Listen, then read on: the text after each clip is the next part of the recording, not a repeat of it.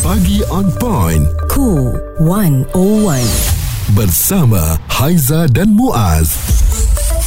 Sebagai pejabat awam memang pakai baju batik tu dah begitu sinonim ya setiap kali pada hari Khamis uh, mm-hmm. tapi kita semua sedia maklum uh, kalau pakai baju batik ini bukan saja kepada pejabat awam selalunya kalau lelaki lah eh pakai baju batik uh, nak pergi majlis-majlis formal Ya. uh, majlis orang kahwin mm-hmm. uh, dan uh, ianya begitu cantik lah kan bila kena dengan uh, kita ni dengan corak-corak yang menarik ni Smart ya dan um, apa yang dikatakan selalu hari Khamis kan Muaz kan nak pakai batik. Mesyuarat Jemaah Menteri bersetuju agar semua penjawat awam diberi kebenaran dan kelonggaran untuk memakai pakaian batik pada waktu bekerja di mana ianya tak terhad pada hari Khamis sahaja. Ha, dan paling penting mereka selesa lah nak pergi kerja dan kita juga orang Malaysia kena tahu apa perbezaan batik Malaysia dan juga batik Indonesia. Jangan kita pakai sarung je sebab nanti kalau kita kongsikan dekat dalam media sosial ada je yang akan uh, claim uh, ini batik uh, ini batik ah uh, begitu Ya, batik eh. Indonesia batik Malaysia kan. Ah. Batik Indonesia batik Malaysia kan. Tapi bagi saya kalau uh, batik tu cantik, apa salahnya untuk hmm. dipakai hmm. dan uh, sedikit sejarah lah ya perbezaan batik Malaysia dan juga Indonesia. Sebenarnya kalau di Malaysia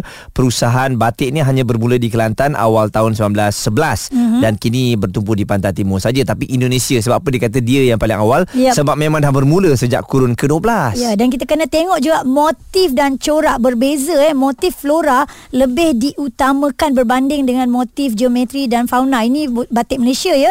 Motif fauna terhad kepada serangga unggas dan kehidupan marin saja. Motif figura tidak dibenarkan. Manakala Indonesia unsur motif tidak terhad pengisian dan isian dia sangat popular. Saya suka kadang-kadang kalau Indonesia nampak dia ada uh, binatang macam burung dan sebagainya. Mm-mm. kalau Malaysia lebih kepada corak-corak bunga. Ha, jadi kita nak tanya kepada anda pada hari ini, uh, pemakaian batik ini adakah ianya bersesuaian untuk dipakaikan setiap hari hmm. ataupun saya rasa ianya boleh diluaskan bukan saja orang yang kerja government, Ya. yang kerja swasta pun boleh dibenarkan pakai baju batik Betul. untuk pergi ke tempat kerja. Perbualan menyeluruh bersama Haiza dan Muaz. Pagi on point Cool 101. Semasa dan social. Dah bersedia dengan pakaian batik setiap hari tak semestinya hari Khamis saja anda perlu pakai terutama buat penjawat awam ya. Presiden Kongres Kesatuan Pekerja dalam Perkhidmatan Awam QPEX Datuk Adnan Ahmad berkata arahan ini wajar dilakukan apatah lagi majoriti penjawat awam sebenarnya dah terbiasa memakai pakaian batik pada setiap hari Khamis sebelum ini. Jadi um, tak perlulah Khamis saja boleh tukar-tukar dan ini juga boleh membantu kita menyokong industri batik Malaysia dan kekal sebagai warisan serta lambang identiti negara. Sebab harga kalau uh, dilihat memang ada pelbagai lah uh-huh. dari yang mahal sampai yang biasa saja. Ya. Itu semua bergantung kepada kualiti kain dan juga coraknya. Jadi uh, secara tak langsung hari ini juga kita nak kongsikanlah perbezaan batik uh, Malaysia dan juga Indonesia uh-huh. supaya ada ramai yang tidak keliru macam saya pun sebelum ni saya beli je mana baju batik yang cantik. Ha-ha. Uh, saya beli lepas tu bila pakai oh ni batik Indonesia mas. Uh, saya tak ada masalah pun. Ya. Kan uh, kedua-duanya okey je uh-huh. dan uh, kita kongsikan antara perbezaan uh, dari segi peralatan dan bahan ya. Kalau Malaysia penggunaan canting yang mempunyai satu mata saja menggunakan pemidang untuk mencanting. Hmm. Tapi kalau batik Indonesia ni penggunaan canting pelbagai mata melakukan proses mencanting secara duduk dengan meletakkan kain di atas tapak tangan. Wah, dia lain-lain ya. Tapi saya paling suka kalau pakai batik, hmm. uh, kainnya adalah sutera. Ah. Ah, nampak ialah perempuan boleh pakai sutera kan. So nampaklah dia lebih Panas macam ke, Aizah? Ah, tak eksklusif dia sejuk ah. kalau Ah. sutera ni. Okey, jom kita nak dengarkan ini um, daripada seorang penjawat awam namanya Farid Mustafa berkenaan dengan pakaian batik. Kadang-kadang orang confuse mana satu batik Malaysia, bukan batik Malaysia. So dengan adanya inisiatif memakai batik Malaysia ni, orang awam sendiri pun, uh, maksud saya uh, Malaysia, orang Malaysia dapat kenal lagi uh, dengan lebih mendalam pasal batik Malaysia. Kalau dulu kan uh, selalunya bila uh, hanya tertumpu kepada penjawat awam Ha, pada ha. hari Khamis, Ya. kalau pergi mana-mana dah tahu dah. Pakai baju batik je. Ah ni orang penjawat awam ah, ni. Ha. oh, maknanya dia orang pa- pakai cop gitu je Cop lah. begitulah sebab Ah. memang diwajibkan eh. Hmm. Uh, tapi saya rasa bila dah menjadi uh, kebiasaan waktu bila-bila saja boleh pakai ni hmm. lebih bagus lah kan. Ya. Uh, at least penjawat awam tu bila pakai tu tak adalah dia rasa takut-takut sangat sebab orang nak cop dia. Oh yang ni tak masuk kerja ke sebab kadang-kadang mereka ni ada kerja luar. Ha, ha. ha kan. Juga eh. Aiza suka juga pakai batik. Apabila kita berpakaian batik ni masa tu perempuan, uh, kita contoh batik yang belum dijahit, Mm-mm. kita boleh jadikan kain ada dia boleh jadi batik wiron, batik lepas uh, Oh. ataupun batik uh, yang dia panggil belah selisih Mm-mm. ada macam-macam lah untuk perempuan kan cuma kita nak tekankan di sini kalau kita nak guna pakaian batik kita jangan tam kromo je Mm-mm. bila orang cakap eh pakai batik ah ni batik lah Malaysia batik kena tengok kena tahu kalau tak sure jangan cakap Ah. ah. Responsif menyeluruh tentang isu semasa dan sosial. Pagi on point bersama Haiza dan Muaz. di Cool 101.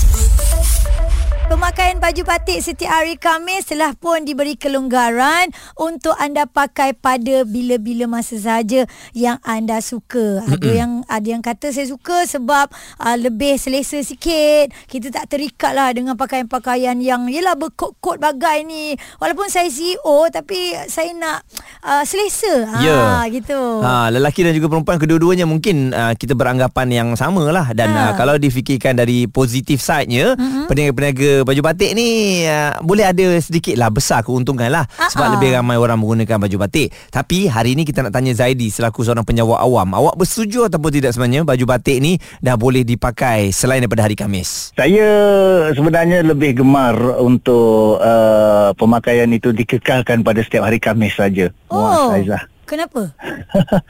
Sebab lebih eksklusif dan uh, kita boleh pakai ya batik Malaysia kan. Uh, uh, kalau boleh macam macam sekarang lah saya lebih selesa kalau hari Khamis je oh, semua pakaian batik uh, nanti kalau dah macam bila-bila masa pun boleh pakai macam alah tak syok lah kita Ah. nak kita nak naikkan batik tu kan batik Ah. Malaysia tu kita nak pakai jadi kalau ada pengkhususan hari macam yang sekarang yang sedia ada uh, saya lebih selesa begitu Seminggu sekali lah eh. Ya Ah, sekali betul. Benda bila hari-hari pun bosan juga kan Takut terpakai uh, ulangan corak yang sama.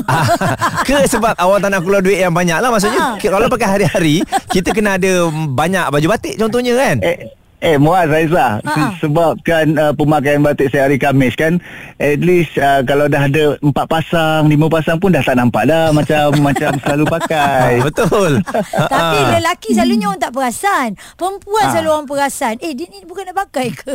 Semalam. Eh tak Dia perempuan tu sendiri perasan Macam orang perasan Lelaki tak perasan Perempuan pakai baju batik yang sama kan Ha, tak, itulah. tak eh. perasan Biasalah perempuan selalu salahkan perempuan. Eh. Tapi Jadi Selalunya berapa Baju batik yang awak peruntukkan tu Berapa ringgit Ha, ha. lah Yang paling murah pernah awak beli Paling mahal pernah awak beli Mahal biasa kita kita eksklusif kan kalau kita tahu kita kena ada satu yang uh, mahal untuk kita bersiap sedia. Kalau kita nak pergi ke mesyuarat yang uh, peringkat tertinggi ke uh, itu kena ada. Tapi yang lain tu kita ambil yang biasa-biasa je. Kalau uh, bercuti di ke Terengganu contohnya Aha. saya akan beli yang yang sesuai dan juga boleh dipakai ke pejabat. Ah yang macam tu je lah. Ah, Okey, baik. Jadi awak memang nak pada setiap hari Khamis je eh, Zaidi? ya Confirm. saya bersetuju yang tu Itu luahan hati Kita Aha. kena hormat eh Ya. Ah, Dan uh, sebenarnya Kalau dia nak pakai hari Khamis pun tak ada masalah Ah, ah. Sebenarnya Dia tak ada- Kelonggaran tu je Ya, dia tak ada peraturan yang tetap lah eh. Suara serta informasi semasa dan sosial bersama Haiza dan Muaz. Pagi on point. Cool 101. Pemakaian baju batik setiap hari Khamis itu yang uh, telah pun uh, diwajibkan akan tetapi diberikan kelonggaran ya uh, sebab uh, secara tak langsung ianya diambil sesuai dengan penjawat awam dengan realiti iklim tempatan dan keperluan kecekapan tenaga di premis kerajaan bila pakai uh, baju batik ni secara tak langsung dia tak panas jadi aircon pun tak adalah sampai nak kena kuat sangat eh Baik, Profesor Dr. Ahmad Martada Muhammad, Ketua Kluster Takbir Urus dan Integriti UUM. Prof, Prof sendiri ada berapa lai baju batik, Prof? Ah, Banyaklah. Banyaklah, Kerana eh? Memang ya memang telah menjadi amalan saya dan UUM. Ha ah. Pemakaian batik hari Khamis ni merupakan satu kewajipan kepada semua kaki tangan. Mm-mm. Jadi sekarang dah Ah, dilonggarkan, Prof? Ah, maknanya still bagi saya ini satu perkara yang baik untuk terus diamalkan. Kerana pemakaian batik ni merupakan satu inisiatif untuk menyokong industri batik tempatan. Mm-mm. Jadi perkara-perkara sebegini sebenarnya eloklah kita teruskan kerana di samping kita menjadikan budaya timur kita pemakaian batik ni sebagai satu budaya rasmi uh, Malaysia tetapi yang lebih utama ia juga membantu industri batik tempatan terutamanya. Jadi bagi saya uh, pemakaian batik ni merupakan satu perkara yang memang seharusnya disokong dan kalau boleh menjadi amalan bagi semua bukan saja dalam kerajaan bahkan juga dalam swasta sekalipun. Mm-mm. Prof, uh, pandangan Prof apabila bila sebut mengenai batik ni sentiasa ada pertikaian mengenai batik Indonesia dan juga batik Malaysia apabila kita memakainya. Adakah ini boleh dijadikan satu isu yang selalu dibincangkan ataupun sebenarnya batik-batik je lah mana yang kita ada, kita mampu nak beli ataupun yang menarik perhatian kita, kita beli je. Ya, bagi saya tak ada isu kerana uh, apabila kita menganggap batik itu sebagai sebahagian daripada pakaian tradisi masyarakat tempatan. Kerana kalau kita fikirkan uh, kebanyakan orang Malaysia juga asalnya daripada Nusantara. Mm-mm. Uh, jadi tak ada isu sebenarnya batik Serumpun. ini merupakan ya kita ni serumpun dan kalau kita memakai batik kalau kita tengok malam di Indonesia memang boleh dikatakan setiap hari mereka memakai batik. Hmm. Ha, jadi bagi saya ini merupakan satu amalan yang baik kerana di samping kita tidak melupakan uh, tradisi masyarakat kita uh, kerana sebahagian daripada adat dan budaya kita ialah pakaian Mm-mm. dan pakaian itu melambangkan identiti bangsa. Dan jika kita mengenakan pakaian batik sudah tentulah ia mengingatkan kepada kita bahawa ini adalah sebahagian daripada identiti bangsa kita. Ya. Dan kalau kita nak maju ke hadapan identiti bangsa ini merupakan satu perkara yang kita tidak boleh lupakan. Ha, jadi sesuailah apabila kita bercakap mengenai kemerdekaan maka sudah tentulah kemerdekaan itu bermaksud kebebasan. Hmm. Kebebasan dari segi penjajah dan kita pun tahu bahawa pakaian batik itu merupakan satu nilai-nilai tradisional dalam mengenal pasti identiti bangsa kita yang telah kita warisi daripada turun-temurun. Mhm. Ha, jadi sudah tentulah dengan memakai batik bagi saya ia juga menunjukkan bahawa kita menyokong tradisi ini dan dalam masa yang sama kita bebas untuk menyatakan pendirian kita bahawa kita tidak tertakluk kepada mana-mana pemakaian uh, seperti mana pemakaian barat dan sebagainya kerana apabila kita pakai batik dengan sendirinya kita memperkenalkan dan uh, menghayati ciri-ciri tradisional yang ada dalam adat resam uh, terutama bangsa kita di Malaysia ini. Profesor Dr. Ahmad Martada Muhammad, Ketua Kluster Takbir Urus dan Integriti UUM, itu pandangan yang beliau kongsikan dengan kita. Tapi Muaz, ada juga yang menghantarkan WhatsApp bersama Kulon Owan,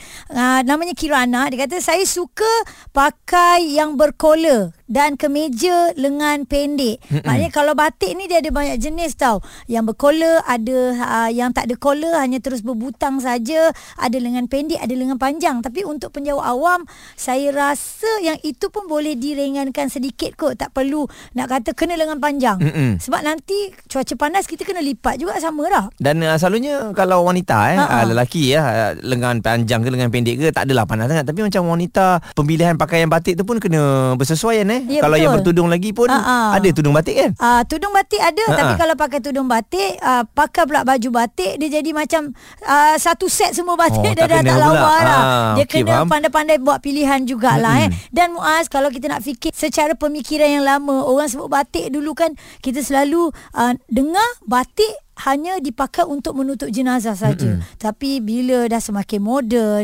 kita akan gunakan uh, dengan pelbagai cara dan pemakaian yang lain jugalah Mm-mm. eh. Dan evolusi untuk batik ni pun semakin uh, bagus uh, termasuklah usahawan-usahawan batik yang ada sekarang ni kan uh, mereka semakin berkembang. Jadi uh, jangan lupa untuk memberikan sokongan pada pemakaian batik ni dan uh, terpulanglah kalau anda nak pakai bersesuaian dengan anda sila silakan ya. Ha kita berdua pun nanti boleh lah, tak ada masalah Eh pun. saya memang suka pakai Boleh batik. pakai batik Ha-ha. Ha. Responsif menyeluruh tentang isu semasa dan sosial. Pagi on point bersama Haiza dan Muaz. Di Cool 101.